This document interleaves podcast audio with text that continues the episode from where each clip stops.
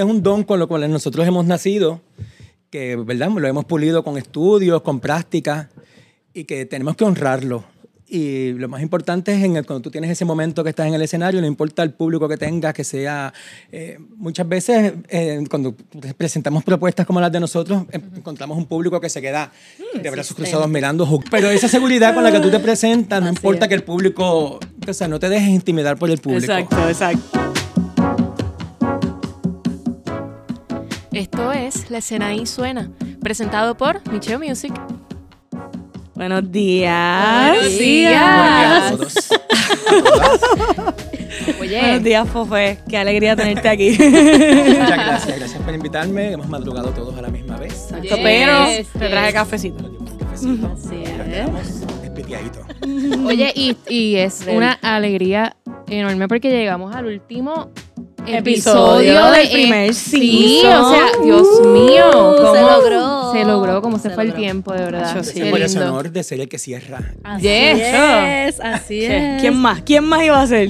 Así es, así es. Estamos bien agradecidas también con todos los podcasts escuchas y podcast Sí, videntes. gracias, gracias, Ay, Por gracias. seguirnos, por estar ahí atentos y atentas y definitivamente tenemos los dedos cruzados de que podamos seguir en una segunda Claro que temporada. sí, Sí, espérenlo. Eso es así, eso es así. Así Pendientes. es. Este es el octavo episodio y obviamente ya presentamos a nuestro invitado de lujo. De De super lujo.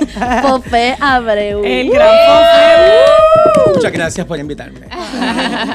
Bueno, Fofé, tal cual hablábamos, esto es un espacio para conversar, para abrirnos, para todo y obviamente ir para atrás, para atrás, para Yeah. atrás, para atrás. Vamos para atrás. Atrás en el tiempo. ¿Por dónde comenzamos? Cuéntanos, Fofe. No sé qué quieren ustedes saber.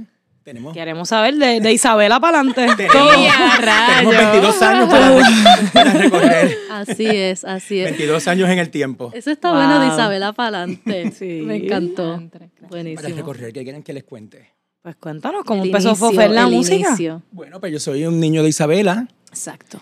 Eh, desde niño siempre me gustaba cantar. Y estoy cantando profesionalmente gracias a mi profes- al maestro de música en aquel momento en el Colegio San Antonio. Se llama César Santiago, que le envío un saludito. Abrazo Gracias, a César. César. y gracias. este profesor se dio cuenta que yo pues, tenía una vocecita muy particular. Desde pequeño tenía la, la voz, la voz fuerte y estaba en el coro. Pero entonces, cuando estábamos cantando, él veía que se dio cuenta que yo hacía los arreglos por joder y por divertirme. Yo hacía los requintos, las la, la armonías. Yo iba cantando en armonía ahí con todos los niños. Todos los niños alrededor mío en el mismo. Y yo iba haciendo la armonía, la arreglo. Y por el bracito dijo, este niño como que tiene algo. Y entonces él me, pues, me sacó aparte, me empezó a educar aparte. Qué nice. También con otros personajes que eran otros señores del pueblo que pertenecían a tríos. Uh, esa Estos señores también como que me... Bueno, ese niño tiene como una vocecita, espérate. Entonces me Wow. enseñaban a armonizar desde niño. Wow. Me daban ejercicios, tirado en el piso y respirar. Canta acostado en el, en el- en el- ¿Nunca has hecho eso? Fíjate, no. Canta acostado en el piso para que pudieras Yo, controlar el sí, aire. La yo- respiración. Yo pongo a la gente así cuando van a tocar saxofón porque es lo mismo para que sepan de dónde coger el aire. Sí, entonces pues esos señores pues me, me- me fueron puliendo también. Qué cool. En, aquella, en aquel momento, de niño, había un, un grupito en el pueblo, había como una escena de grupitos juveniles, porque después estaba a menudo, la pandilla. La pandilla fue el Uh, primero. Sí, que estaba esa fiebre, así que. Entonces, pues estaba a menudo, los chicos, y entonces había como una escena, como según está la, la escena under del rock, había una escena de grupitos. Las fresitas, Wow. las rondallitas, los qué sé yo qué. Uh. Entonces, Isabela, pues tenía uno también, se llamaba Saumatí, que supuestamente Saumatí, es ¿qué? eh, Saumatí. Saumatí. Ah, ok, Saumatí, ok. que, que- ¿qué es? Viene después. Saumatí, Ah, ¿qué, ¿qué? significa? Isabela en taíno. Isabela. Saumatí. Saumatí. Es Isabela en Taíno. Aparentemente. Wow. Wow. Aprendimos. Saumatí. ¿Dónde Pa' ese Saumatí. grupito, pues teníamos ese grupito y yo cantaba ahí con otros amiguitos más de la urbanización, que pues la señora que era la que daba clases de baile, pues nos daba clases de baile en la marquesina de la casa, mi Wow. mamá hacía los outfits, los, los vestuarios, este, los maestros de música O sea, y los tu mamá es señores de- costurera. Mi mamá es maestra, pero tiene, sabe coser Ok, nice. y sabe recortar y de todo. Ok. Tiene Este, habilidad manual. Sí. Y entonces mi mamá hacía los vestuarios, el, este, el maestro de música nos enseñaba las clases, los, los señores que tenían los tríos pues nos enseñaban a armonizar. Y entonces de ahí pues fui teniendo esa educación en la música. Cacho, casi al lado, Pero que no era una educación formal, tú sabes. Pero Pero, casi, casi mejor que la formal. totalmente, porque- Claro. que es la que hemos Oye, hablado sí. siempre, que es lo de la, la calle, que es las experiencias y eso Sí. que nos van marcando Sí, y se forman, o sea, parte bien importante de Y en nuestra este caso la creativa. cuestión generacional, que yo creo Así que es. también este Abraham, que, que nos habló de cuando estaba empezando a tocar también con trío, esa cuestión de estos señores que están en los pueblos, Sí. que ya saben, mano, porque de verdad, o sea, yo no he visto gente más talentosa que lo- los señores de los tríos, hablando es una claro. bohemios genuinos Sí. de Sí, verdad me o enseñaban sea, a la interpretación la montan donde de pequeño, pues ya sea. aprendí cómo era cómo interpretar el tema las distintas Exacto. maneras que lo puedes interpretar Y pienso también todo. Y la en letra. la memoria, la tradición oral, porque todo eso es una cosa que, que está ah, en las venas ahí, no hay papeles, no hay nada. Sí, es entonces, súper natural. Así es. Qué cool. de increíble. entonces pues ahí fue que comenzó todo luego cuando fui creciendo pues siempre siempre fui el niño el cantante de la Sí, escuela ya, te que pusieron no si me imagino que a ti te pasaría lo mismo Los y entonces, pues, himnos. ahí yo era ya Ya en el coro pues, me convertí en el solista del coro en la que cantaba siempre la La canción de y la- el coro, entonces. Entonces siempre cantaba la canción en Ave María, lo hacía yo en todas las actividades habidas y por haber del colegio. Este, pues llevaba siempre la voz cantante, Qué la cool. canción de la graduación, pues yo era la que la cantaba Ah. al frente y los niños No, conmigo, siempre yo era el que, Así el que daba la cara cuando había que cantar algo en ¿Hay cualquier documentación actividad. de eso? Fotos y Debe haber. cositas de... Debe haber, pero como mamá no, debe no era cuando no, no se vivía pegado al teléfono Claro, como ahora, claro, así Claro. que pero habían, sí. Y pues entonces ya cuando fui entrando a la adolescencia, pues empezamos con toda la fiebre del rock, eso era en, los, en los 80, que el mundo era rockero. ¿Qué estaba pasando exactamente en tu núcleo, en el circuito? ¿Qué cosas recuerdas ¿Cómo así? llegaste al rock? Ajá, ¿cómo Sí, te llegó? en aquel momento el mundo era rockero, era- estaba empezando MTV, era la época del glam rock, del new wave, este, con The Cure, con The Smith, Duran Duran. Ah, También, también sucedió el- los hair bands, este, como Hair bands, así el heavy metal, Ah, el hard ok. rock y heavy metal, Ah. Poison, este, No sabía Crue, que- Van Halen, todo eso también estaba sucediendo. Y entonces ya ahí pues teníamos nuestras primeras bandas. Mi high school era una, como un rock and roll high school. Oh, Hasta wow. que yo me fui, que entonces pues, Ya lo que época, mano. Qué ¿Sabes? época para estar vivo. era como un rock and roll high school. Las chicas se trepaban la minifalda bien arriba, se pintaban los pelos de colores. Genial. Me imagino que Este, hacían los talent shows o los las competencias show, de las banda. Era como, bares. como Duran Duran High School. Wow. Eso era bien divertido. Qué bruta. Y localmente y, y- y cosas cercanas que, que estaban pasando. Por ejemplo, aquí que recuerdes. ¿Había Banda. algo también? Habían unas bandas de los papás de los amiguitos míos tenían en el pueblo de Isabela. Este, había una que se llamaba Poison, claramente. Y había un amiguito que, que el papá tenía un estudio de grabación en el sótano de su casa y nosotros nos íbamos a jugar ahí. Otro amiguito que también era cantante. Nice. Se llamaba Richie Lavesari. Y él también pues cantaba y tenía sus su grupos. Y, y nada, entonces ya cuando en la adolescencia pues empecé a tener mis diferentes bandas de rock. La primera se llamó Macbeth Macbeth. Que tocábamos en el centro comunal de Guayabo. Ah, muy bien, oye. Eso. ¿Cuántas Ahí empezó, ahí? ahí empezó la calle. Así es. y practicábamos ahí y luego eso fue en, en la high school y te- cantamos y todo. Más adelante cuando empecé la universidad tuve otra que se llamó De Facto, que ahí fue donde empecé a cantar por primera vez en el, en el rock en español con grupos que venían de España. Qué Este, cool. el último de la fila, o sea, tenemos algunos covers de esos grupos. Y también Nice. teníamos algunos covers de The Cure y de grupos del post-punk, que fue lo más que me Genial. gustaba. Ya. Primero empecé con el hard rock, Ok. pero cuando escuché The Cure por primera vez y voces melódicas, ahí me identifiqué más, porque yo ustedes saben que yo vengo del trío y de la melodía. Exactamente. Sí, sí. Y pues tuve que hacerme rockero en aquel momento este, para cantar con la voz más raspada. In my dreams it's still the same. Pero cuando empezó The Cure y conocí The Smiths, que son unas voces más melódicas, dije, uh, esta es mi, esta es mi esquina por aquí. Genial. Entonces eché para el carajo todos los peludos y, y- y me fui por el mundo más, más post-punk y más new wave. Fofey, te cool, pregunto, mano. dentro de esa exposición, era ¿ya tú estabas escribiendo también o era full cover lo que estaba pasando? Ahí todavía no estaba escribiendo. Ya. este, estaba haciendo covers y descubriendo estos, estos grupos que, que me gustaban. Entonces, en la época de la, de la universitaria, pues hacíamos fiestas privadas, Claro. este, cosas más. Te imagino que los panas los llamaban, mira, Los panas, sí, en la party. fiesta de Halloween del amigo, pues ahí tocábamos todos Exacto, disfrazados. claro. Qué cool. Hasta que ya, cuando ya estoy terminando mi maestría en psicología industrial, este, había un antro en Aguadilla que se llamaba el Long Branch, que Ok. todos habrán oído, escuchar, eh, oído mencionar en alguna vez. Y ese lugar era como el nido de, de, toda una escena que se estaba cosiendo, que era la escena de rock en español en Puerto Rico y de la música alternativa original. Ajá. Este, que el área oeste se distinguía porque las bandas eran originales. Exacto. Y hacían sus propias canciones. Y entonces ¿Y yo. ¿Qué bandas habían en ese ahí y ahí fue que de momento me, me dicen, yo estaba, yo estaba ya en, en, el cuadro de yo iba a terminar mi maestría, la música es lo único constante que tuve toda mi vida, pero siempre traté de, de imaginarme que eso era un hobby, que eso no era, Ay, mi madre. Eso no era mi profesión sí, sí, real. Tuve los struggles de la, de la vida universitaria, como, ¿qué carajo voy a estudiar? ¿Qué carajo voy a estudiar? Mi papá es médico, medicina, de ciencia. Es, Ay, no puedo bregar con los cálculos y precálculos y de todo. Ah, qué depresiones, qué tragedia. Y, wow. y por ahí y estudié psicología para entenderme a mí mismo y para entender a los demás, obviamente buscando la, muy bien, la sanidad muy mental, pues uno se mete a estudiar, déjame escudriñarme las, las, entrañas del cerebro y de la conducta. Pero de momento, pues, pues nada, cuando yo estoy terminando esta maestría, que yo estaba ya en el cuadrado de que pues ya Exacto. me termino aquí. Te buscas tu trabajito y va. Pues me dicen, mira, te está buscando Carlos Díaz Tato, el de Atillo, el de la banda Fobia Estatal. Fobia Estatal, esa era una de las que estaba por ahí ya, de las originales. Habían, de... habían varias bandas, sí. Ok. Esa estaba en Atillo. Esos son de Atillo, del barrio Lechuga de Atillo. Ay, cerquita de donde yo soy. Mira, vaya, mira, vaya, te está buscando el de Fobia Estatal porque tiene una banda nueva, tiene un proyecto que está haciendo con los hermanos de Reyes de Quebradilla, Reyes Reyes Nieve, que está bien cabrón, y ellos quieren nice. que tú cantes porque él te sigue desde, desde de facto. Mira para allá. Que entonces ahí, en, este, cuando yo tenía esa banda de facto, tocábamos en distintos festivales que habían, habían una, una escena, un circuito. Eso era antes del On Branch.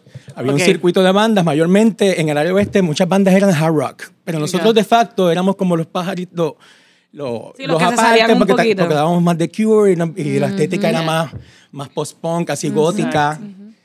Y de todo, y por eso en los festivales tocábamos como que el primero que toca, abríamos el show y después iban todos los rockeros heavy. okay, okay. Pero este muchacho se acuerda de mí porque por la, por la melodía de mi voz y, uh -huh. Y entonces pues me invitan. ¿Y cómo se llama la banda? Pues la banda que ellos están haciendo se llama El Manjar de los Dioses. Y yo, uh. ¿qué clase de nombre, cabrón? el, el, nombre está cabrón. Ese fue el que se inventó el nombre. Carlos Díaz, Carlos sí. Díaz. Era un concepto que ya ellos venían trabajando. Okay. Le hacía falta un cantante. Qué cool. Y entonces le jugí como el diablo a la cruz porque sabía que todo se vendría a la mierda, lo que había imaginado. ya te lo sospechaba. Y, y seguían jodiendo. Estabas que, caminando en contra de tu destino, así, el destino persiguiendo y ¡Wow! hasta, que, hasta que cometí el error de ir a su casa a escuchar la música. Y me presentan todas estas canciones cabronas, El Cielo, este, El Poeta, todo, porque wow. ya Carlos tenía... Ya, ya lo tenía la, en letra. Tenía muchas canciones escritas ya, ya tenía okay. muchas cosas wow. este, preparadas. Qué nice. Y eran con estos dos guitarristas de, de Quebradilla, que uno toca el cuatro, que es Rey Nieves, que muchos lo conocerán, ha sido maestro de música de mucha gente por ahí. Y Reyes, su hermano Reyes, ellos tocaban la guitarra acústica eléctrica y Rey es un virtuoso de, del cuatro y de la guitarra acústica. Qué brutal. Entonces, eh, fue bien, pues, inmediatamente me, me cautivó. Ese grupo de estas canciones están cabronas y se jodió todo. Sentí de momento el, el, el clic de una seguridad completa de que eso es lo que yo había nacido para hacer. Wow. tanto buscar, tanto buscar, si lo único que he tenido consistente desde niño hasta adelante es la música. Yo siempre estaba ensayando para algo, siempre, mm -hmm. desde chiquito jugaba en el, en el garaje de la casa con la ah, escoba. En el show. Desde niño, Muy tú sabes. Claro. Era lo único constante y, mm -hmm. y me sentí bien seguro que eso era lo que sería mi destino. Y entonces wow. ahí me tiré de cabeza, me terminé la maestría, le entregué el diploma a la madre y el padre. Ay, mi madre. Y tienen para los que, que, que, mucho yo he escuchado eso en este podcast. Pues, se repite mucho. Se repite. Y dije, aquí, mira, cumplieron con esta parte, ahora voy a, a vivir un poquito mi vida. Wow. Y, muy bien. ¿En qué año es que comienzas oficialmente con el manjar? El manjar, exacto. En el noven, 1994. 94. 94. Ay, yo estaba Uf, Wow. Mira, mira. Yo llevaba dos añitos. Bueno. Bueno, no, yo estaba primero para que te sientas bien. okay, no me siento mal, a todos nos toca vivir un momento histórico. Sí, totalmente. No, y tienen que haber niños, tienen que haber demás. Me encanta que ustedes nacieron con todo esto formado. Así es. A mí Totalmente. me tocó entonces ahí una encomienda bien interesante que fue darle visibilidad a la música alternativa y al rock en Puerto Rico, que en aquel momento no era reconocido por los medios masivos, se menospreciaba, cantar en español era una charrería, porque por nuestro proceso de transculturación y por nuestra situación política, pues siempre se nos enseñaba a menospreciar todo lo que fuera Latinoamérica y todo lo que nos vinculara a Latinoamérica. Y a lo que fuera el lenguaje en español. El, inglés se canta, el rock se canta en inglés, eso cantando en español, eso es una charrería. Wow. Pero todo este movimiento comienza a darse a finales de los 90 en Puerto Rico cuando empiezan a llegar algunas bandas como los Fabulosos Cadillacs de Argentina, los Pericos de Venezuela, este, y por ahí empiezan a llegar muchos grupos de, de, México, empiezan a llegar unos cuantos grupos, y la juventud empezamos a identificarnos con la juventud latinoamericana. Claro, porque es el a como, Oye, uy, pero que ser latinoamericano está más cool que ser gringo. Y, no solo el idioma, las mezclas de música de esas bandas de rock latinoamericanos también eh, traían algo diferente, algo fresco, tú sabes. Sí, algo al fin y al cabo familiar. Exacto. Que Nos identificamos más fácil. Y es por, yo creo que es, bien clara la diferencia de sonido del rock anglosajón a la esencia y la identidad que va teniendo el rock en Puerto Rico en ese tiempo, el rock en Latinoamérica, el rock en el resto de, de, las islas del Caribe. Así que realmente es algo histórico, ¿sabe? Como que va surgiendo en ese periodo. Entonces eso comienza a suceder, toda la juventud empezamos a identificarnos con el, con el con nuestras raíces latinas, con nuestra hermandad con Latinoamérica. Dejamos de ver, porque dejamos de ver a América como, como Estados Unidos. Cuenta que en Puerto Rico te, cerraban la mente. Tú sabes, era como que tú, América es Estados Unidos. Todos queríamos ir a Disney World, eso es todo. Exacto, exacto. No hay otro mundo. Argentina, ¿qué es eso? Uy, Uy, allá te matan, allá matan gente. Allá se mueren de hambre. Exacto. Wow. Venezuela. Las repúblicas. Sí, son las repúblicas. Nada, nos empezamos a identificar, vemos que esta gente es súper nítida. Vienen grupos como Café Tacuba, que son bien, bien, bien orgullosos de su, de de sus raíces. Y entonces eso era algo que Manjar de los Dioses tenía en común con todas estas otras agrupaciones, porque nosotros, nuestra influencia máxima, que ya venía de estos compañeros, que eran de, de quebradilla de campo, eh, era el cafetín, nosotros la música de cafetín, nos encantaba, los, este, si ves esas, primeras fotos de nosotros eran en cafetines del barrio Lechuga ah, de aquí. brutal. Este, ahí pude sacar toda esa influencia que yo venía de niño, de los tríos y, todo eso, que era algo que yo tenía intrínseco, y todo cuajó perfectamente. Claro.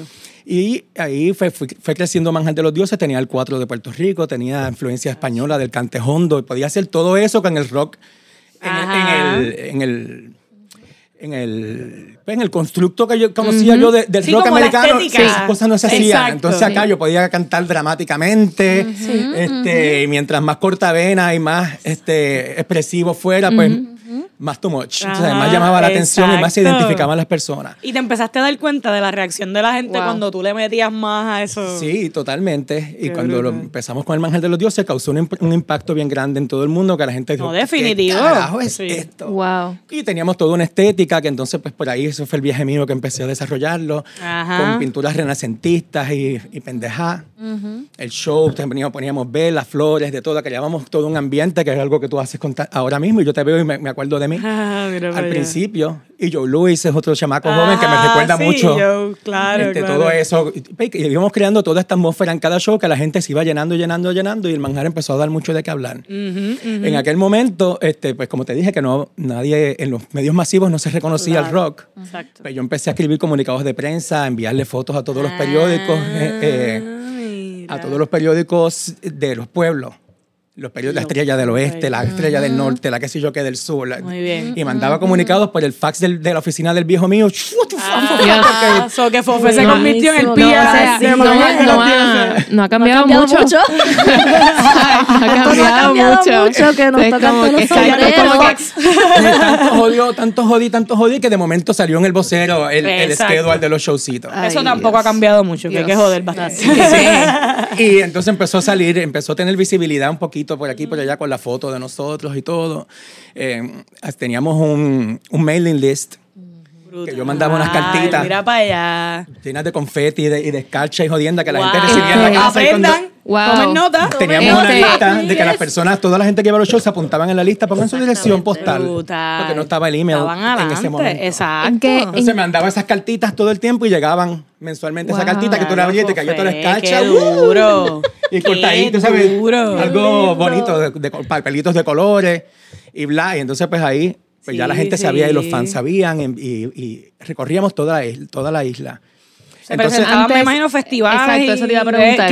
Sí. pues, fuimos creciendo hasta el punto que ya tuvimos, tuvimos que tener management, porque eso me causó como un conflicto, porque yo manejaba el grupo, este, cantaba, escribía canciones, hacía todo a la misma vez, tenía que discutir con los... Con los, con los Claro. O sea, llegaba para el guiso y tenía que discutir con el el sonido.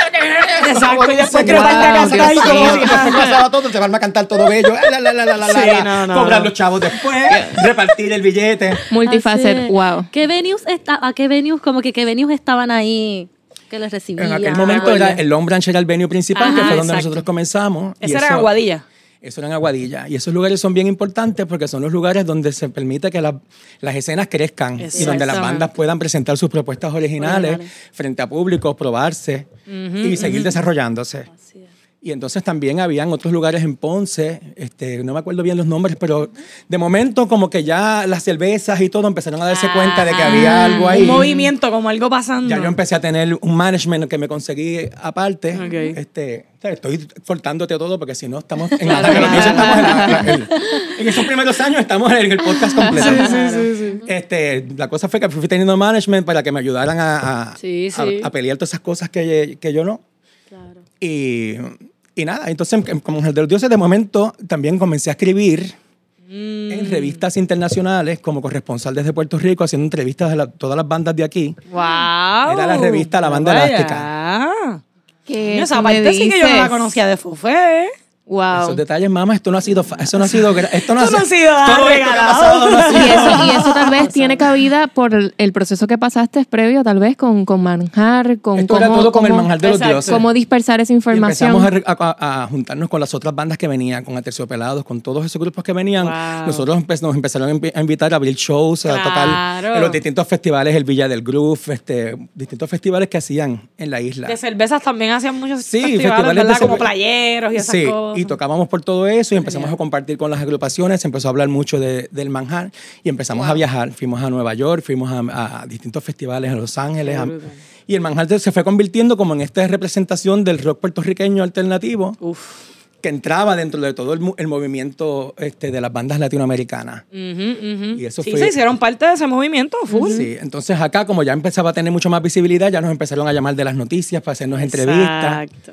Grenda Rivera fue la primera que me hizo una Wow. entrevista. Qué Y yo creo que fue de sus primeras entrevistas también en el Canal 11. Qué increíble. Este, empezamos a salir las entrevistas. Había un productor que se llama Fran Ferrer, que tenía un programa, un espacio en el canal en Telemundo, en el show de mediodía que se llamaba Tierrazo, y ahí se él invitaba a diferentes artistas este, de todos los géneros en Puerto Rico. Pero yo vivía cerca de Telemundo y a veces los artistas, como tú bien sabes, cogían una Petrón que no llegaban al show.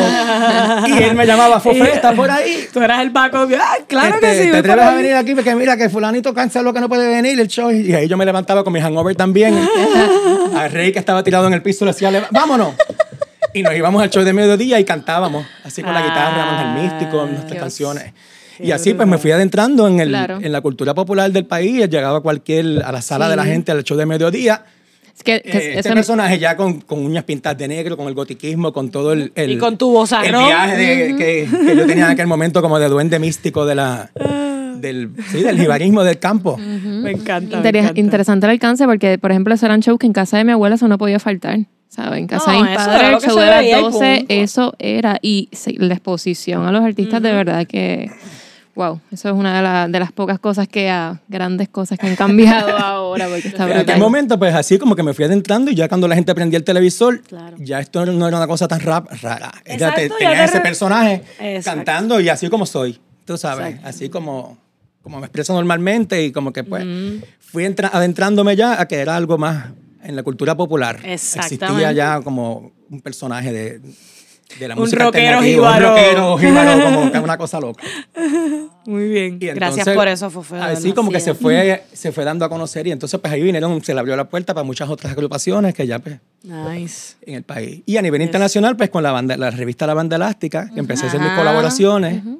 Pues empecé a darle a conocer de los grupos y yo te- Claro. y, y a, a darle a conocer Entonces, eh, a dar a conocer los grupos acá. Exacto, Exacto. reseñabas cosas que estuviesen Entonces a pasando todos los shows yo tenía pases, yo iba a todos los, a todos los conciertos, que yo mismo lo hice, hello. Y decía la banda elástica, che, lo ponía en el carro así y entraba a todos Ah, los shows. prensa, prensa. Prensa internacional. Me encanta. Entonces yo iba a todos los shows, entrevistaba a todas las bandas. Ay, y entonces hice una relación con muchos artistas que hoy día son mis amigos, de, de Café Tacuba y de mucha gente. Claro, y diste a conocer la escena, o sea, de, de varias formas. Qué cosa brutal. Y así, y así por el estilo. Wow. Qué cool. Y entonces, bueno, mala mía. No, no, zumba. ¿Vas a decir algo? Vamos, Zumba, ya zumba, entonces zumba, ya está el manjar, ¿Ya se corrió Manjar? todo eso, bueno, ya se Boom. estaba perfilando como que era el, el Caifanes de Puerto Rico, era lo que decían. ¿Cuántos discos sacaron con En Manjar? Manjar tenemos dos discos. Dos El discos. primero que se llama El Manjar de los Dioses, donde está la primera canción que escribí y grabé, que fue Ah. Manjar Místico. Uh, esa es tuya. Y entonces se convirtió en una canción como icónica de ese Así momento es. dentro, del, Wow. dentro de la música Esa alternativa. fue tu primera canción, Sí. loco. Vete O sea, de, de tú llegar, encontrarte letras y todo, ya ahí, pues, sí, qué bello. Qué presión que tu primera canción haya sido exitosa. Después que- de eso, no que- te, no, no te- y que es un clásico hoy Por en día. eso, sea, no te metes ¿quién no presión con conoce esa que Todo el mundo se la canción? aprendía, la cantan en todos lados. Todos lados. De momento, cuando, cuan- más adelante, cuando ya con circo voy a vivir a Los, voy a Los Ángeles, que pasamos un tiempo, que voy a un lugar, sale Manjar Místico y yo veo que todas las- todos los góticos y todo el mundo se barata bailando. no sé, y yo en el mismo medio de, de la discoteca, yo, ¿cómo? Y ya yo sabía que era yo. Toda la gente, jaja, bailando como yo bailaba en el video de ese, de ese tema, que era con las manos así haciendo todo. Y eso fue bien emocionante para mí. Yo dije, ¿cómo que hasta acá ha llegado? Wow, Entonces, a nivel cabrona. a nivel eh, del rock latino en Estados Unidos, el, el tema también tocó muchísimo y es como de los temas Sí, emblemático, por decirlo así. emblemáticos y, y de culto, como under. Ajá, ajá, de culto, me encanta eso. ¿Entiendes? Sí, sí, como que sí. el que sabe, sabe. No es una cosa de todo el mundo, pero el que sabe, que son Exacto. muchísima gente. Así es. Sale el tema y como, uh, sabemos esa canción, esa rola. Tú sabes que eso Así es hasta es. mejor a veces que las canciones queden así, porque tampoco, o sea, cuando se llega también muy mainstream, pues como que ah, no. Pero eso de que el que sabe, sabe, tú sabes, eso está Sí, y, y dijimos, pues tenemos que incorporar el tema para que la gente sepa que yo soy el que, cuando, con circo y cuando lo tocamos, la gente, Ajá. ah, él es el güey que toca la, canción. Exacto, exacto. Ese es el güey. Y esa transición entonces ahí Ajá. rápidamente a Entonces circo. eh, hicimos el disco, se llama El Manjar de los Dioses, que es el primer disco, el segundo se llama Alucinando. Ok. Donde está alucinando con rock and roll, que ese tema es de Carlos Díaz. Ah, ok. Que este, y luego, pues, eh, el manjar estaba cogiendo muchísima fama, era un poquito más fuerte de lo que los muchachos podían soportar. Carlos Díaz, el bajista, como que le empezó a dar eh, ansiedad. Ujú, ujú. Él siempre ha tenido como sus situaciones de, de ansiedad y de y salud mental, y entonces como que era como demasiado heavy. Ujú, ujú. Sí, puede él. ser Era abrumador. una presión muy abrumadora. Y yo pues, me identifico, como te digo, contigo muchísimo porque yo me caía a comer el mundo y trabajaba como... Por eso siempre te digo, Andrea, Sí. que te veo que tú trabajas muchísimo, que te inventas lo tuyo, que escribes el libro, que, te, Chacho, que haces lo que ¿qué sea. no yo, hace esta yo muchacha? eso lo entiendo. Cuca Gómez. y yo lo entiendo perfectamente Claro. me identifico totalmente y por eso te celebro y te lo digo cada- siempre que puedo. Yeah. Este, tú sabes, yo iba a todas. Yo dije, ¿ahora qué? ¿Ahora qué? Exacto, tú estabas bien modi y quizás ellos estaban que- poniendo un poquito más Entonces, el freno. Como, en wow. un viaje que empecé también a trabajar eh, haciendo colaboraciones con grupos de danza contemporánea, cosas más experimentales a nivel vocal, este, creando piezas de danza contemporánea, improvisando vocalizaciones con los, con los bailes. Wow. Y eso pues me llevó también a, hacer unos, a viajar por el mundo haciendo festivales de, a festivales de performance y cosas así en España, en México, en distintos lugares con estos grupos de danza. Nice. Que a veces que yo lo utilizaba también de puerta para que me iba con el disquito. Claro. Y si estoy en España, de momento, ay, pues de bueno, mira. ya que bello, Ay, eso te está que gusta. todo. Yo, pues mira, yo tengo un grupito. Mira para allá. Y repartía. El promotor. De una. Así, yo iba con mis discos y todo mis, con, y con mis press kits y todo preparados en. Wow, en- Fofe. Iban todos preparados en, en, en las duro. carpetas y de todo. Ah, pues by the way, ¡tua! Eh, fotos y todo de la banda. Wow. Entonces, en uno de esos viajes que estoy en Cuba con esta gente, que veníamos, eh, ya al regreso de ese viaje íbamos a, gra- a grabar el tercer disco de circo, del Manjar de los Dioses, que se supone que era, el- ya teníamos muchas discográficas pendientes a nosotros y que era como que el disco que vamos a presentar para lograr un contrato multinacional. Pues cuando llegó de ese viaje, que yo venía con la felicidad, pues me enteré de que eh, los muchachos habían decidido, Besos, bye. sí, cortarme las patas y cortárselas cortárselas a las de ¿Y raíz. cómo reaccionaste? ¿Cómo pasaste eso? Entonces llegué y yo que vengo bien contento. Este Angelito me dice, te tengo que contar algo. Ah, y ¿qué yo, cué, cué. El manjar se rompió. Pero todo el mundo está contigo. El management, la disquera. eh, Sí, como que tranquilo, todos tú te quieren sigue. apoyar. este, se, dividieron, se dividieron. David y X van a seguir contigo, lo que quieras hacer. Ah, porque David y Eggy eran parte del Eggy ya del eventualmente. los dioses, sí. Y se mantuvieron Ah, en y la entonces transición. ellos siguieron contigo para circo. Sí. Y se añadió el guitarrista, ¿verdad? Invitamos a Orlando, Orlando. en la guitarra, que ya lo conocíamos de otro grupo que él tenía, se llamaba Dosis. Y en ese momento, pues, eh, pues decidimos hacer otro grupo completamente diferente. Claro, sí. bueno. Claro que tuvimos este, la presión de no, tiene que seguir el manjar de los dioses. Exacto. Y yo, pues es que el manjar de los dioses, yo fui un invitado ahí y obviamente, pues le, le impartí mi personalidad y todo mi talento y todo, pero original, pero no es mi idea Sí, como que tú no originalmente. te sentías bien siguiendo con un nombre que no había sido tuyo. Tú- Me sentí identificado completamente con el manjar porque Claro. eh, crear el concepto Claro. visual y, y todo, los videos, todo eso, todo- toda esa parte lo im- fue mi aportación. Al grupo. Pero en cuestión de Pero- sonido y eso cambia automáticamente que hay otros Sí. músicos, cuando hay otros músicos. Y y- yo Sí, pues, es una soy- banda, era una tengo- banda. soy muy leal y no me gusta. Así es. Exacto. no quiero, o sea, yo no le voy a hacer eso, esa cabronada Así es. a los muchachos. Si ellos quieren seguir sin mí, pues que sigan. Exacto. Ajá, ajá. Sí, porque también Comenzamos otra vez sin Sí, problema. quizás la razón que Genial. se quitaron fue por esta cuestión de fama, pues exacto, ellos podían seguir low key o lo que Sí. sea y tenían su Y nombre. así siguieron y dije, "No es nada. Entonces David también es igual. Y dijo, no, no, vamos a hacer, vamos a hacer otra cosa desde cero. cero. Y por, eso surge Circo, que es un nombre cortito. ¿Y de pequeño. dónde sale circo? Porque es un nombre cortito. No queríamos us- usar un nombre compuesto como el manjar de los Ah. dioses, que es demasiado espectacular. Sí, sí, sí. Sabes, nada, nada puede. El festín de los mortales, este, todos esos nombres salieron. de los- Hicimos una lista. Claro. Y como ya eh, el espectáculo de nosotros tenía muchos elementos visuales interesantes, pues nos Por gustó ahí, la- más, que, más que lo que significa circo, sino la palabra cortita. Exacto. Cómo se veía. Y, y en cuanto a su significado, pues es como una excusa para que tú prepares el espectáculo que tú quieras. Exacto. En Como que cada, vas para el circo, en olvídate. cada season, tú sabes, claro. que tú puedes inventarte lo que tú quieras en el show. cool, Y exacto. Tener invitados especiales, este, de bailarines o de lo que fuera. Porque siempre, como te conté, por esa parte de la danza, pues siempre he estado ligado a, a los personajes, a los personajes. Claro. Como Freddy Mercado, que los Claro, performers de. Puerto Rico, toda la Definitivo. escena queer. este, Claro. Por ahí también, eso fue todo también un awakening. Ajá. eh, cuando empecé a juntar con todos estos personajes, que también fue un poquito de presión para estos muchachos que son más de campo, que, que era como, espérate, Claro, en esa época me poquito más imagino. tradicionales, como que este está que se quedó con, ¿sabes? Como que me quedé con el manjar, que era su proyecto. Ya. ¿Entiendes? Ver qué es esto, que ahora mismo hay aquí este, trans- este personajes, este, travestis en el show. ¿Entiendes? Era como que era muy too much para sí, ellos era de momento. demasiado Ya, para ya, ellos ya. en Como ese esto no es lo que momento. nosotros queríamos. Claro, claro. sí. Ya. Y fue como una presión. Este, Adelantado a los tiempos, como siempre. Esas cosas. Entonces, pues surge esta, esta, mm, el reto de crear algo nuevo. Ya teníamos sellos discográficos pendientes, teníamos un montón de cosas. Dijimos, pues, pues vamos a, hicimos audiciones, cogimos a Orlando que, y creamos algo distinto. Le dijimos adiós con mucho dolor a las guitarras acústicas y al cuatro y a toda la Ah. influencia puertorriqueña, al cante hondo, el flamenco y todo eso que me encantaba. Y vamos a trabajar entonces por otro lado ahora, vamos a, hacer algo, a tratar de ser algo pop, pero que a la misma vez sea interesante. Lo cual es una locura que tú te estás enfrentando.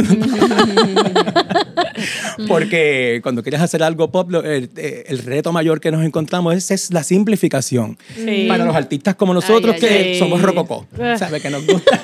Somos rococó. Sí, no sí, somos. Corillo rococó. Total.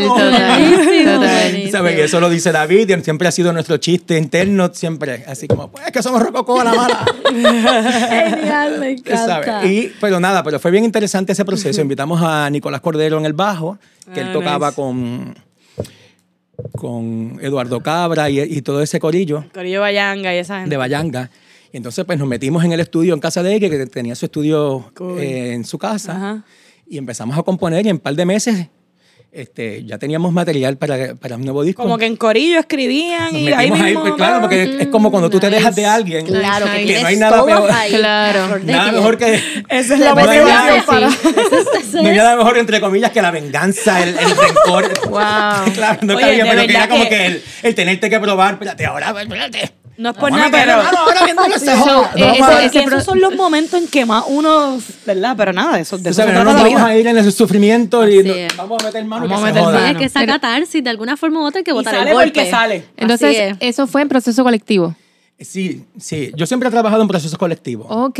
De la música, ¿sabes? El manjar místico no es un tema completamente mío, la letra es mía. Ah, nice. Pero la guitarra la hizo eh, Claro, el rey. claro. El tiruriro, el básico, ese, ese, ese Ajá. clásico es, es composición de él. Sí, que ahí viene el concepto de banda también, de Claro. que todos Sí. trabajan en conjunto. Qué Y cool. entonces, pues ahí nos metimos bien duro en el estudio y empezaron a salir las canciones eh, Libélula. Todos esos temas empiezan a salir a mí. Ódiame, ódiame, obviamente era una canción. Ódiame con cien insultos y un te adoro entre los dientes. Abrázame. Intensidad. Ay, Dios mío. me acuerda un poco, obviamente, esta cosa que pasaba en la salsa también, de esta tiraera siempre, de repente, entre la, entre las Eso bandas y entre es de eh, humanos, eh, tirarse. Indiscretamente, pero está siempre por ahí. Claro. Eso, eso, eso es una de las cosas que, que, ¿verdad? Que siempre como que está por ahí. Sí, es que es Hay uno que de los temas que nos inspira a desahogarnos. A la hora de la verdad, esto es para desahogarnos y pues, pues a veces uno es quiere importante. tirar esas sí, cosas. sí, sí, sí. Y ahí pues salieron, empezaron a salir todos, salieron todos esos temas, grabamos el disco independientemente con el sello discográfico independiente que, no- que nos había apoyado, que era Radio Box, era un sello indie de, de Miami, que Cool. dirigía Gustavo Menéndez, que Gustavo Menéndez hoy día es el presidente de Warner Chapel, la publicadora. Sigue siendo nuestro amigo, ha sido un mentor a lo largo de mi carrera desde siempre, desde esos comienzos. Fue una de las personas que ya trabajaba en la industria de la música que yo le dije, ¿tú crees que yo pueda seguir cantando ¿Qué en mi vida? Sí. O me debo ir a, la- a, la- a- a lo A la que tenía de la psicología. Tú cantas, tú no puedes negarte de que tienes un espacio dentro de la, dentro de la música obligado. Sí, esa gente que quizás uno busca esa validación porque sabes que saben, que han visto a Sí. Requete Mundo y que te van a poder hablar la clara. Mira. Ah, tienes talento para meter mano Mete por ahí mano. para adelante. Oye, Fofé, ¿y tú estudiaste en el conservatorio, verdad? En algún momento. ¿Alguien me contó de ti? Del co- ¿Qué tú Eh, hiciste allí? Janguear con Eggy, con David.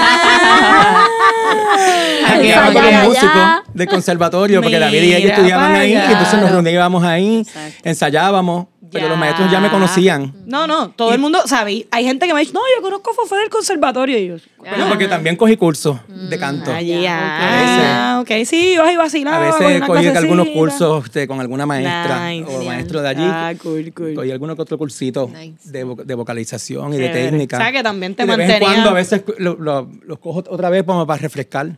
Claro, eso es bueno, seguro. Y, sí, y que jangueaban en ese, en ese Ajá, ambiente porque ajá. nosotros conocíamos todos los Sí, músicos. Para y- esa época el conservatorio era 24 horas, ¿ok, Corillo? So, era un jangueo literal.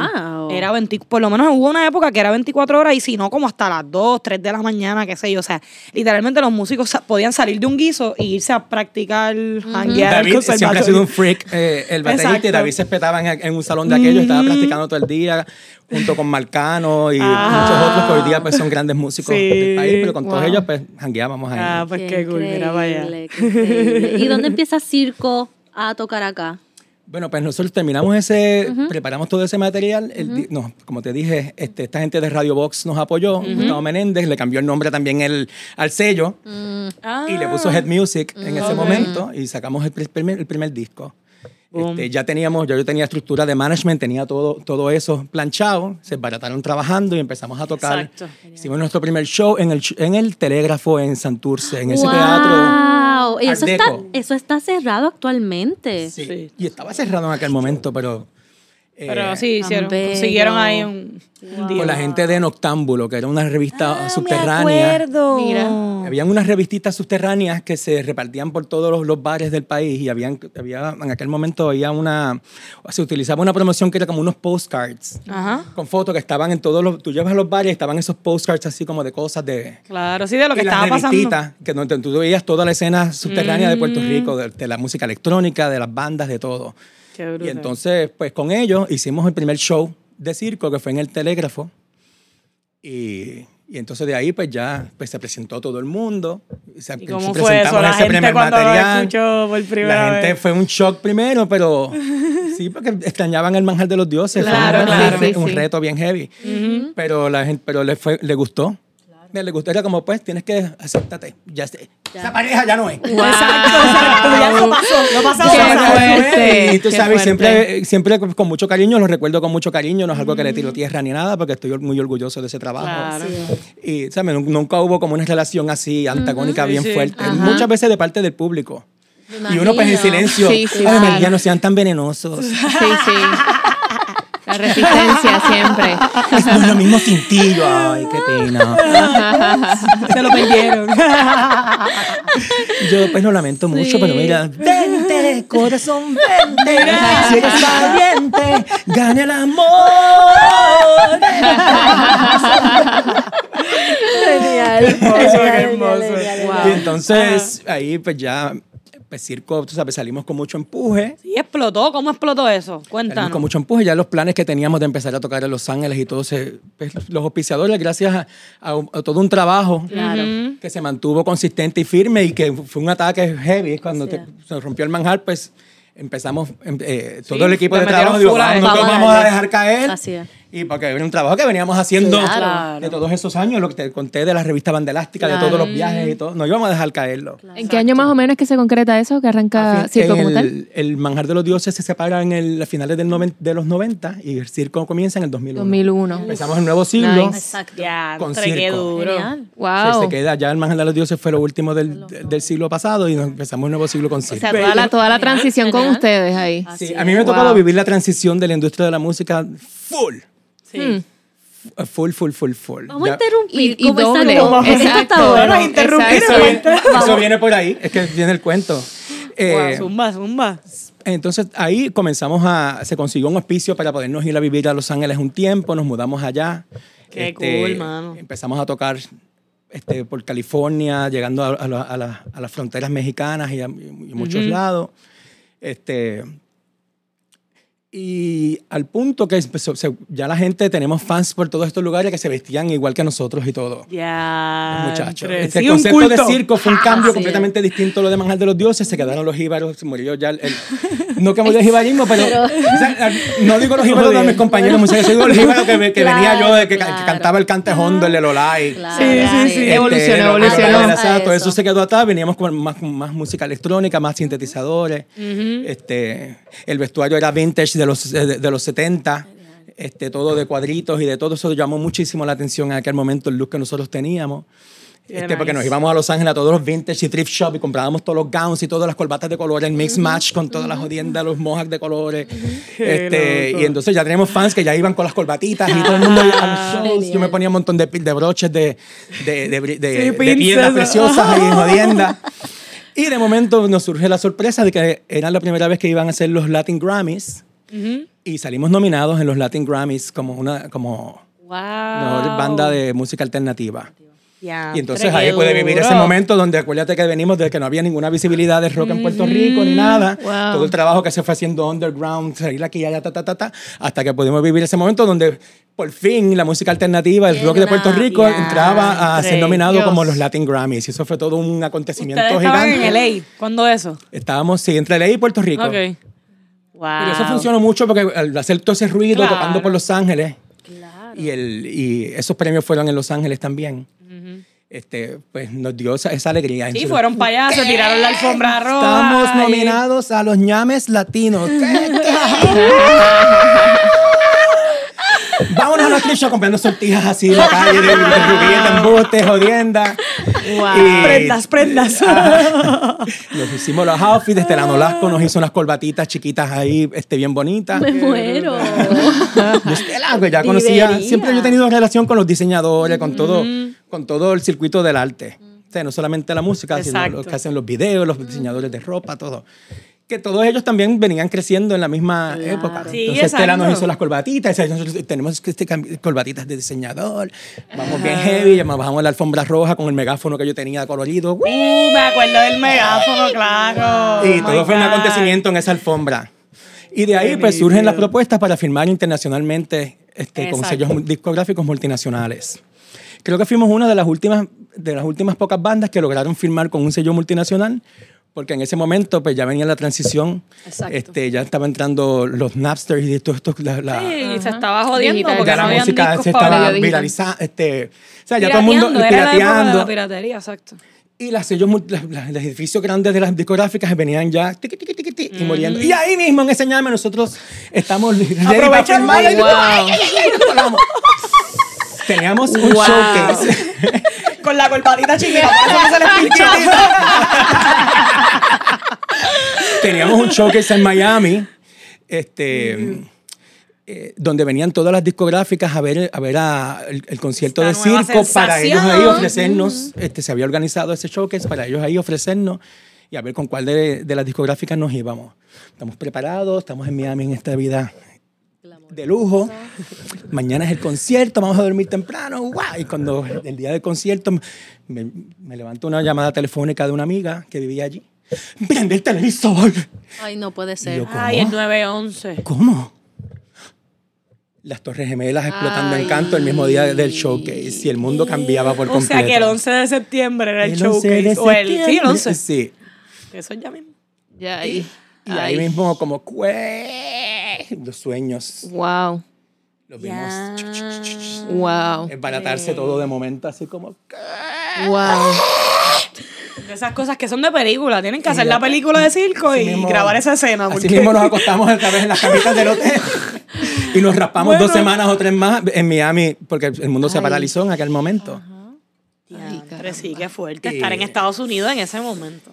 Y, pues, y eso, eso, eso pasó. Entonces luego de varios meses quizás se hace otra vez el showcase, pero ya el mundo tenía otra, otra cara.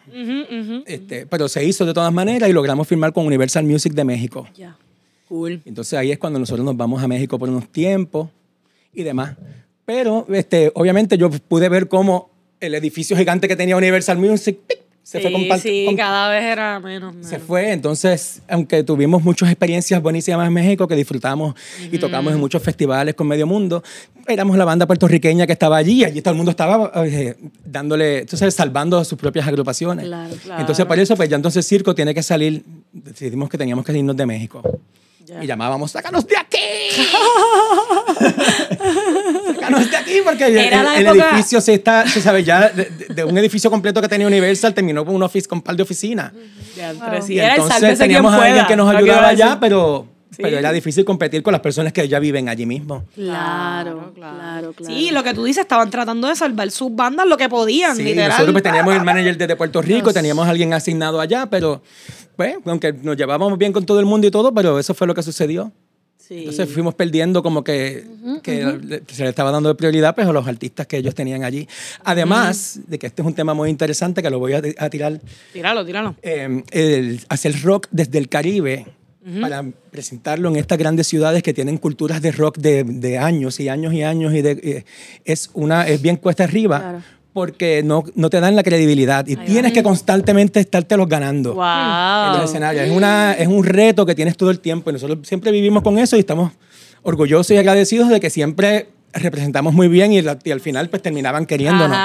Pero sí, pero de principio era como, ajá, los que tocan salsa. Ahí vienen los que tocan salsa, vienen a, Wow, pero algo que se repite. Es una cosa que se repite porque ha sido una experiencia que hemos compartido nosotras, que hemos estado en México, que cuando vamos allá a proponernos como eh, es eso, lo que esperan es esta cosa tropical. Pero tú no tocas reggaetón, ¿a qué es lo que reggaetón, ahora reggaetón. En aquel momento también venía la ola de reggaetón, venía por ahí wow. bien heavy. O quizás Ricky Martin, te decía, ah, pero no o sea, Ricky Martin, que fresa. Ricky Martin es fresa, ¿no? Los fresas vienen a... Ustedes hacen rock, nosotros... Pues, sí lo hacemos. Y, sí, sí, sí. Y bien cabrón que lo hacemos. Sí, y nos ganábamos el público. Y de ahí pues tengo un, cojón de cuentos de festivales, conciertos donde tocamos que el público como fue que, de que nos miraba con escepticismo y al final pues terminaban todos baratados disfrutando nuestra música y pidiendo más. este, fue un reto que ha sido constante en nuestra trayectoria. Pero en ese momento pues imagínate, el que venía con ese estigma de, pues era bastante difícil. Así que este, nos damos props por eso, porque lo sobrevivimos muy bien, representamos, Así es. le abrimos camino a, pues, a la escena de todas las otras bandas puertorriqueñas que venían, al fin reconocieron que, que, aquí se hacía rock también y que había una escena de música alternativa.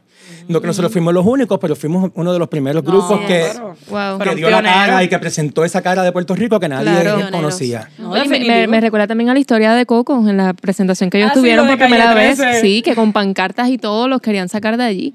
Así que es increíble cómo con los diferentes géneros en diferentes épocas se repite la, historia. sí. Por un lado, pues eh, decían, Puerto Rico es una cantera de talento que hay de todo y ahora también tenemos rock. Uh Era pues chévere porque Puerto Rico siempre ha representado a nivel mundial en todos los géneros. Sí. Eh, pues de ahí, pues entonces pues ya hicimos el disco No todo lo que es pop es bueno se volvió a relanzar con una versión eh, en vivo.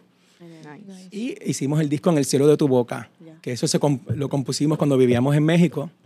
Para esa época, Cultura Profética también vivía en México. Nosotros vivíamos en la ciudad en la calle Montera, que era la calle de las putas. Uh, y los putos. éramos bien urbanos. Más putas que putos. Los putos viejos. Las putas cobraban los putos. Eran unos machajanes animales. De okay, también había putería, pero de masculina por otro lado, pero yo no nunca supe eso. eh, para allá no iba. yo para allá no iba.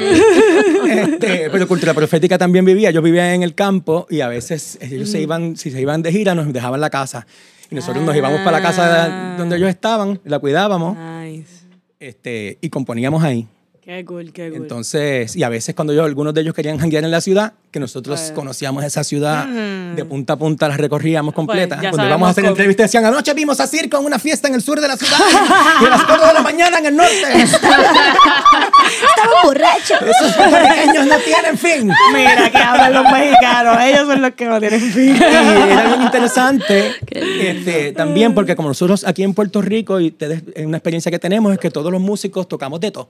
Y entonces aquí eh, compartimos integrantes de una banda y de otra. lo mismo alguien toca reggaetón, que toca salsa, que toca rock, que toca. Y, nos intercalamos y nos llevamos con todas las tribus. No tenemos esa división que existe en estas grandes ciudades, que los góticos jamás se juntan con los alternativos, con la música electrónica. Toda esa gente es aparte. Y nosotros hacíamos amistades en todos los distintos géneros. Una, por la noche una fiesta electro clash, después íbamos a una fiesta gótica y terminábamos en una fiesta fresa. Dios, Dios. La Increíble. Era, así como un... Increíble. Y de momento cuando ya nos íbamos a ir, que nos tocaba regresar a Puerto Rico, venían amigos, amigos a despedirnos al hotel. Eran gente que jamás en la puta vida se hubiesen saludado ni conocido. La gótica, vestida con los, con, con, con, los labios negros y el pelo azul, así bien heavy, la mantilla. Fresita, Con el fresita que llegaba. Y que, y que es interesante porque esta misma cultura, bien de nosotras, de enlazarnos y compartir, es lo que crea la fusión en nuestra música. ¿Sabe? Que no necesariamente nos estamos como que limitando a un solo camino ni poniéndonos las etiquetas. Yo creo que sigue surgiendo. ¿Sabes? Sí, es algo que es muy, muy particular y que tiene mucho que ver con esa musicalidad que distingue tanto a, los, puertorriqueños y las puertorriqueñas. Exactamente. Que tenemos toda esa musicalidad por dentro. Recibimos las influencias y las abrazamos, porque igual es que como, yo creo que la isla siempre ser un lugar de paso desde, desde siempre, tú sabes, todas las culturas han pasado por aquí, obviamente tuvimos España, de Estados Unidos, o sea, tenemos influencia de tantas partes que... ¿Cómo, cómo ignorarlas y decir, no, esto es... Y pues eso también fue, fue interesante, fue una de las cosas que más aprendí y también pues, de otras ciudades como Buenos, Aires, que también allá hay otra cultura de rock más, más influenciado por la onda europea. Y me puedo imaginar a los argentinos que son tan... También. Ajá. Sí, esa, ahí en Argentina como que la gente entendió más la propuesta de circo. Mira para allá. Como tal. Sí, en México es bastante macharranista. Mm un personaje flamboyante como yo, de momento puede ser como. Ajá. Sí, pero ¿y Juanga? ¿Qué pasó? ¡Ah, Dios! pero no, pero es mexicana. Lo que se ve no se pregunta, pues. La diva. Wow, increíble. Pero, eh, pues todas esas cosas fueron vivencias interesantes. En Argentina, este, en Argentina, pues, mira, Fito Páez, que cuando llegó a Puerto Rico, por poco lo matan en la tarima. Porque tienen ya unos manerismos, este... Eh, Increíble non-binaries. tiene, eh, una conexión con la feminidad en el espectáculo y, la gente aquí pues a veces no lo, no lo comprendía mucho.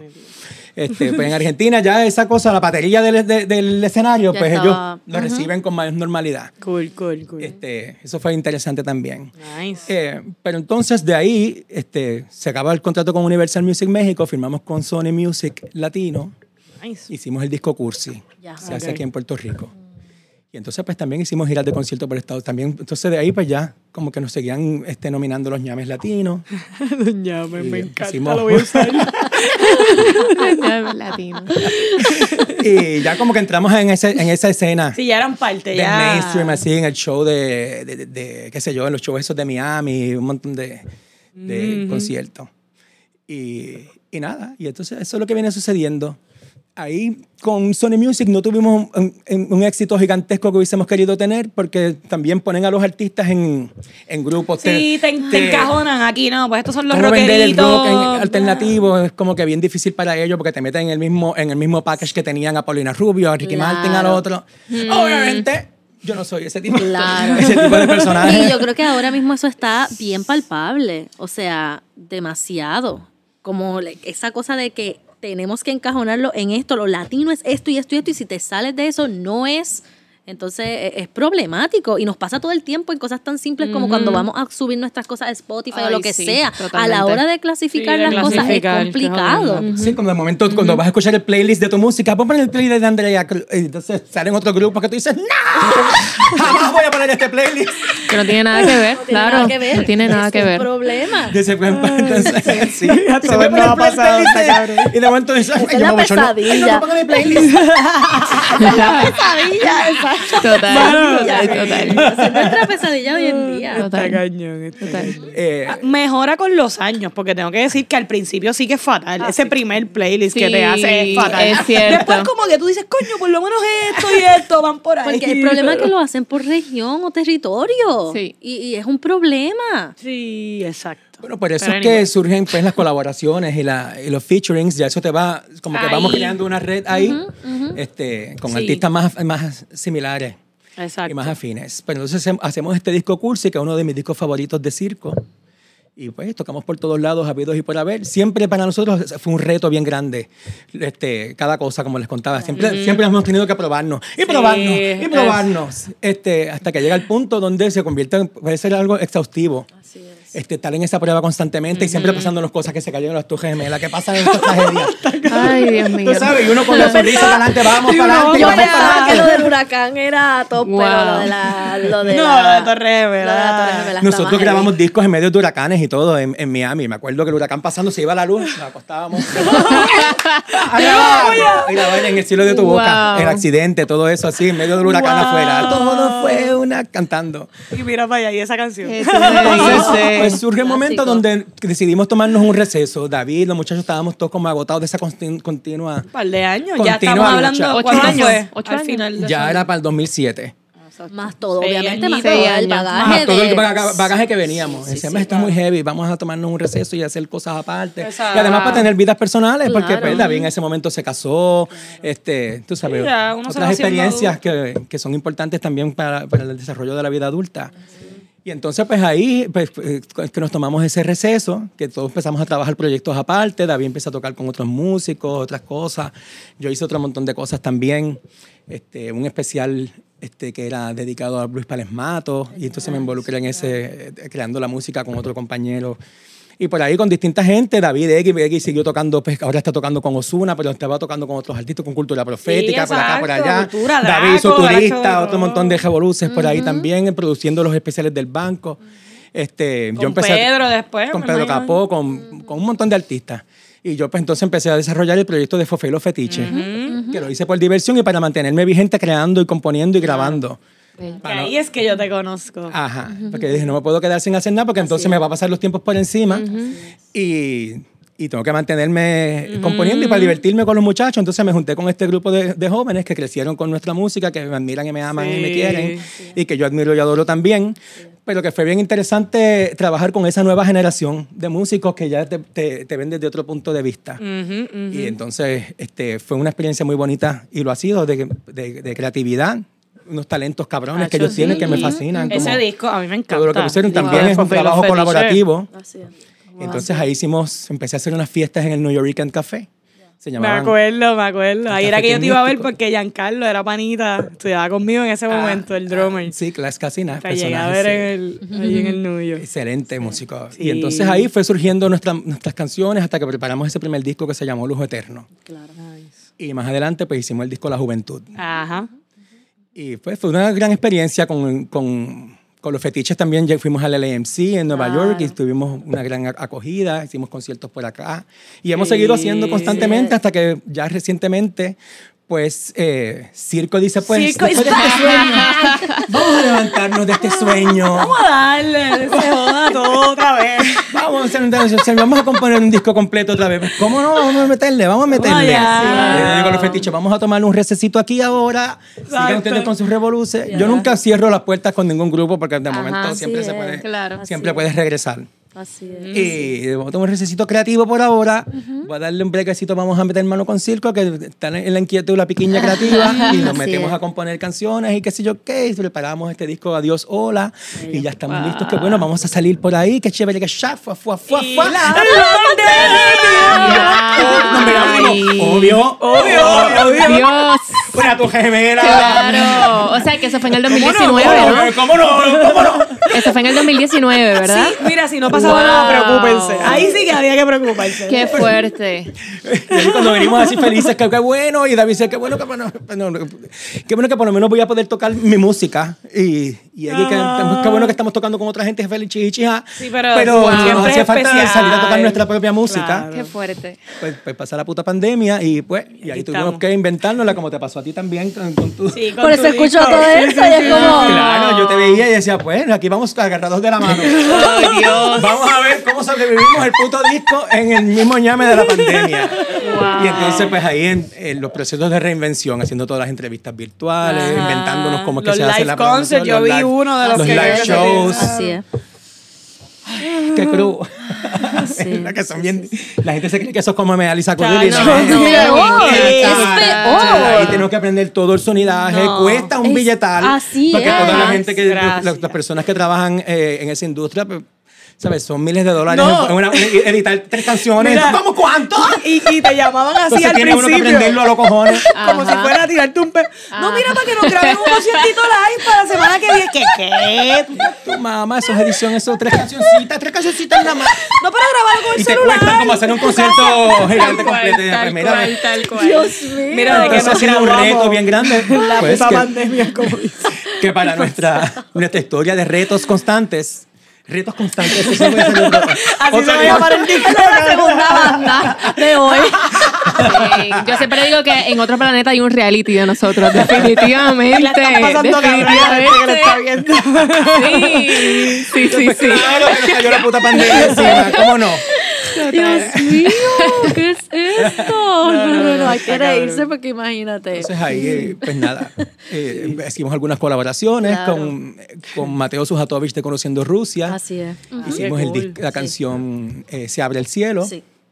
Y también hicimos con eh, Denise Gutiérrez este, una, re- una reedición del tema Si tú te vas, celebrando el primer año del disco que no he tocado todavía. un remix. Claro, claro, La claro. edición tú dices como remix. Sí, Nice. de, que de, ese- de ese tema con invitada este, Cool. esta muchacha. Pero ahora, pero, pero Bello, van a bello, tocar. bello. Ahora, Ahora que cuando- tenemos un- Bien. Bueno, eh, va a tocar en este mes de octubre, el en 10. este mes de octubre, en, ¿Dónde vamos estás a el estar, 10 de octubre? El 10 de octubre estamos en Boquerón, celebrando el orgullo gay, y la- esa parada Así que es es. uno de los eventos para la comunidad alternativa. Yes. Este, uno de los eventos más, más divertidos de, de la isla. Vamos a estar Vamos tocando allá, con vamos circo. pa' allá a verte. Ahí. Yeah. Así que Sí, quedan todos y todas invitados. Lléguenle. No importa por dónde usted pase la lengua, Ay. eso no tiene nada que ver. No le van a preguntar eso en la entrada. Eso no le vamos a preguntar en la entrada. Por dónde usted le pase la lengua, si le gusta más mojado que seco.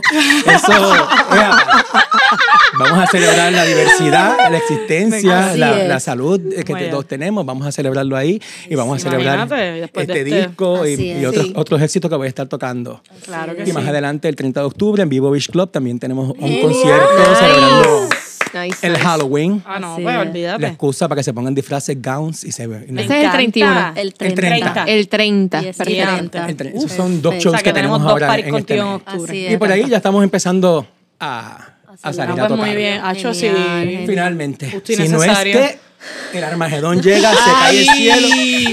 Mira, cállate, No, no, cállate. Que no. todo puede suceder en la Sí, historia de sí, circo, sí, bebé. sí. Se- Y de está Puerto plagada- Rico y de sí, la humanidad, sí, estamos claros. Ay, Dios mío. Está plagada de momentos eh, claves. Pero pues ahí yo creo que hemos hecho un resumen eh, Hacho, sí. bastante conciso de lo que ha sido mi trayectoria y mi contribución.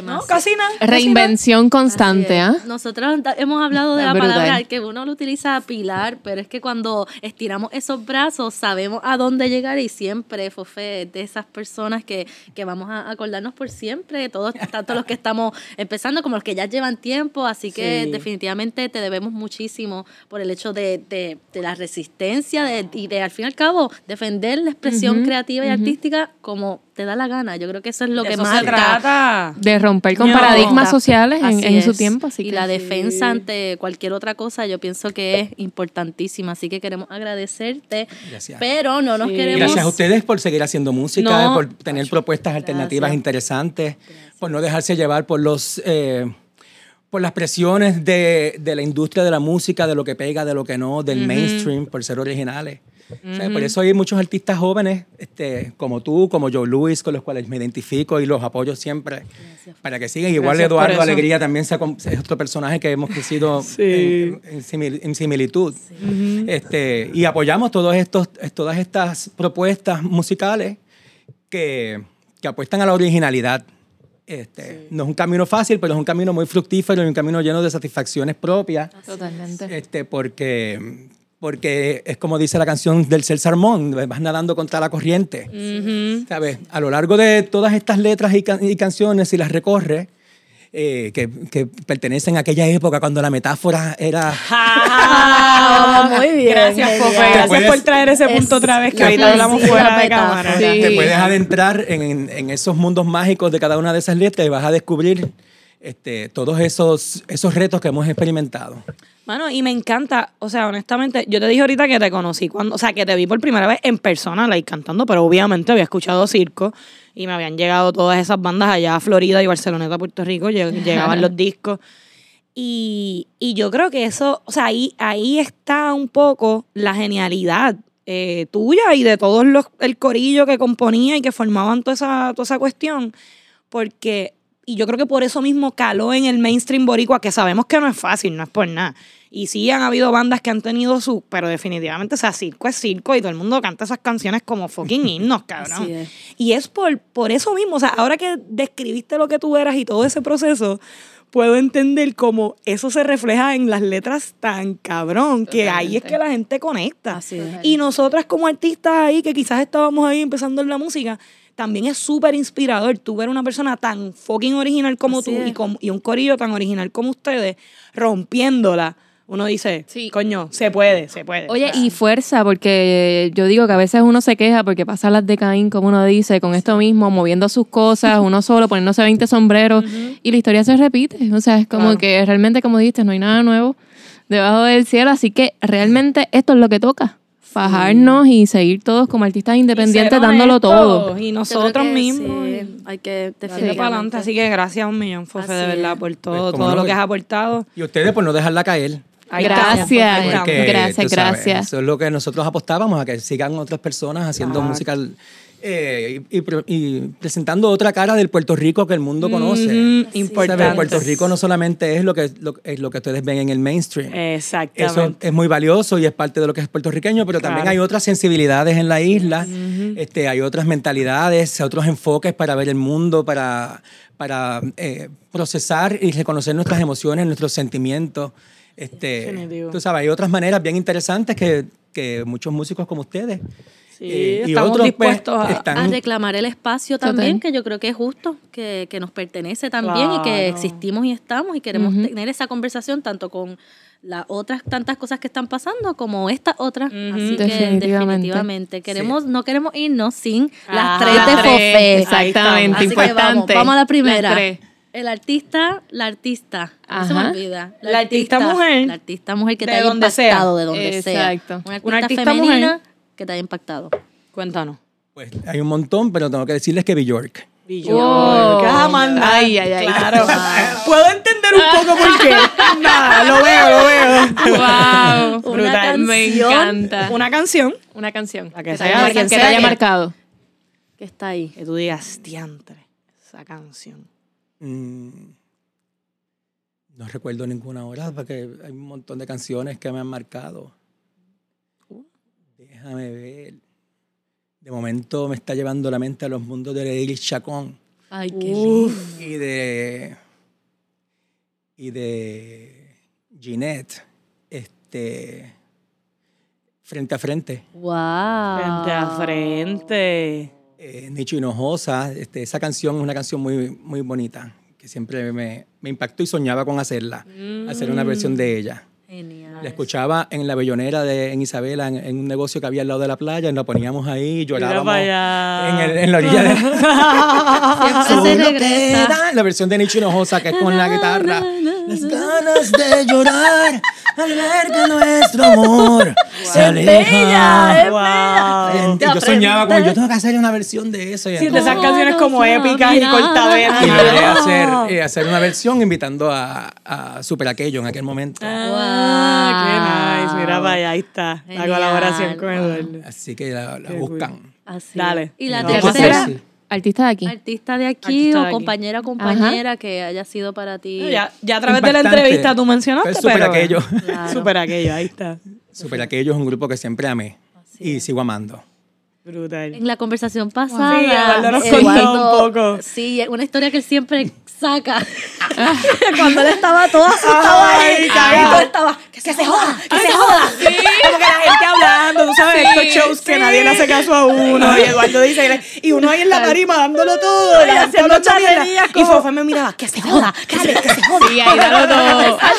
Yo he escuchado esa historia tantas veces, pero para él es bien importante y a la misma vez esa muestra que yo creo que es que para nosotras eh, es bien importante porque es lo que nosotras estamos intentando también, en vez de estar con los puños, es como que agarrarnos un poco la mano y decir como que, mamá, desde nuestras esquinas estamos todas, estamos aquí, pues hay espacio, hay visibilidad. Y yo creo que eso es una muestra de eso, desde otras también masculinidades, tú sabes, llevando todos estos temas.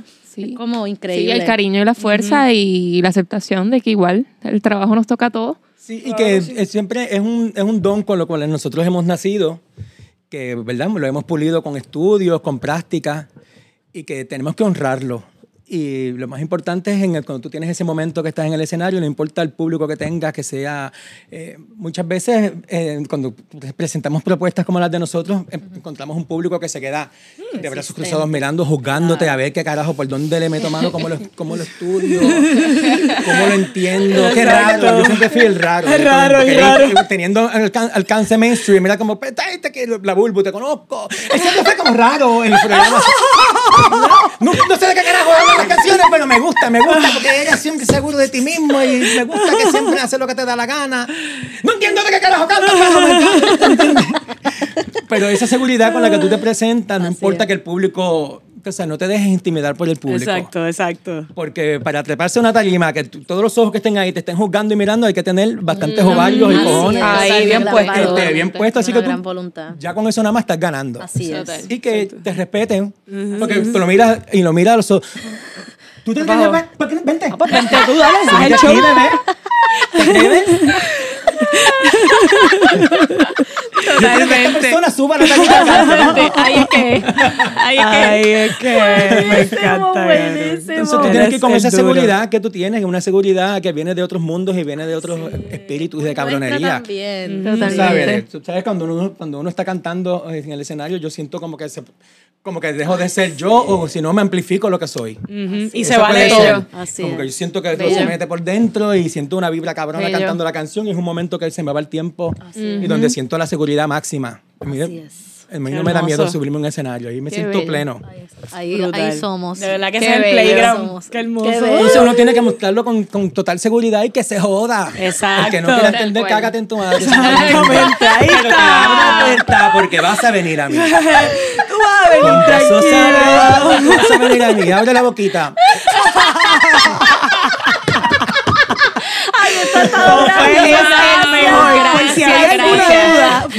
Cerramos esto de verdad de una manera hermosa. Les invitado a, a, todos, todas y todos a visitar los otros episodios, a darse la vuelta por lo que es la escena ahí, pues comunidad de artistas en la, en la, en la escena independiente de Puerto Rico. Queremos visibilizar, queremos las historias, documentar también.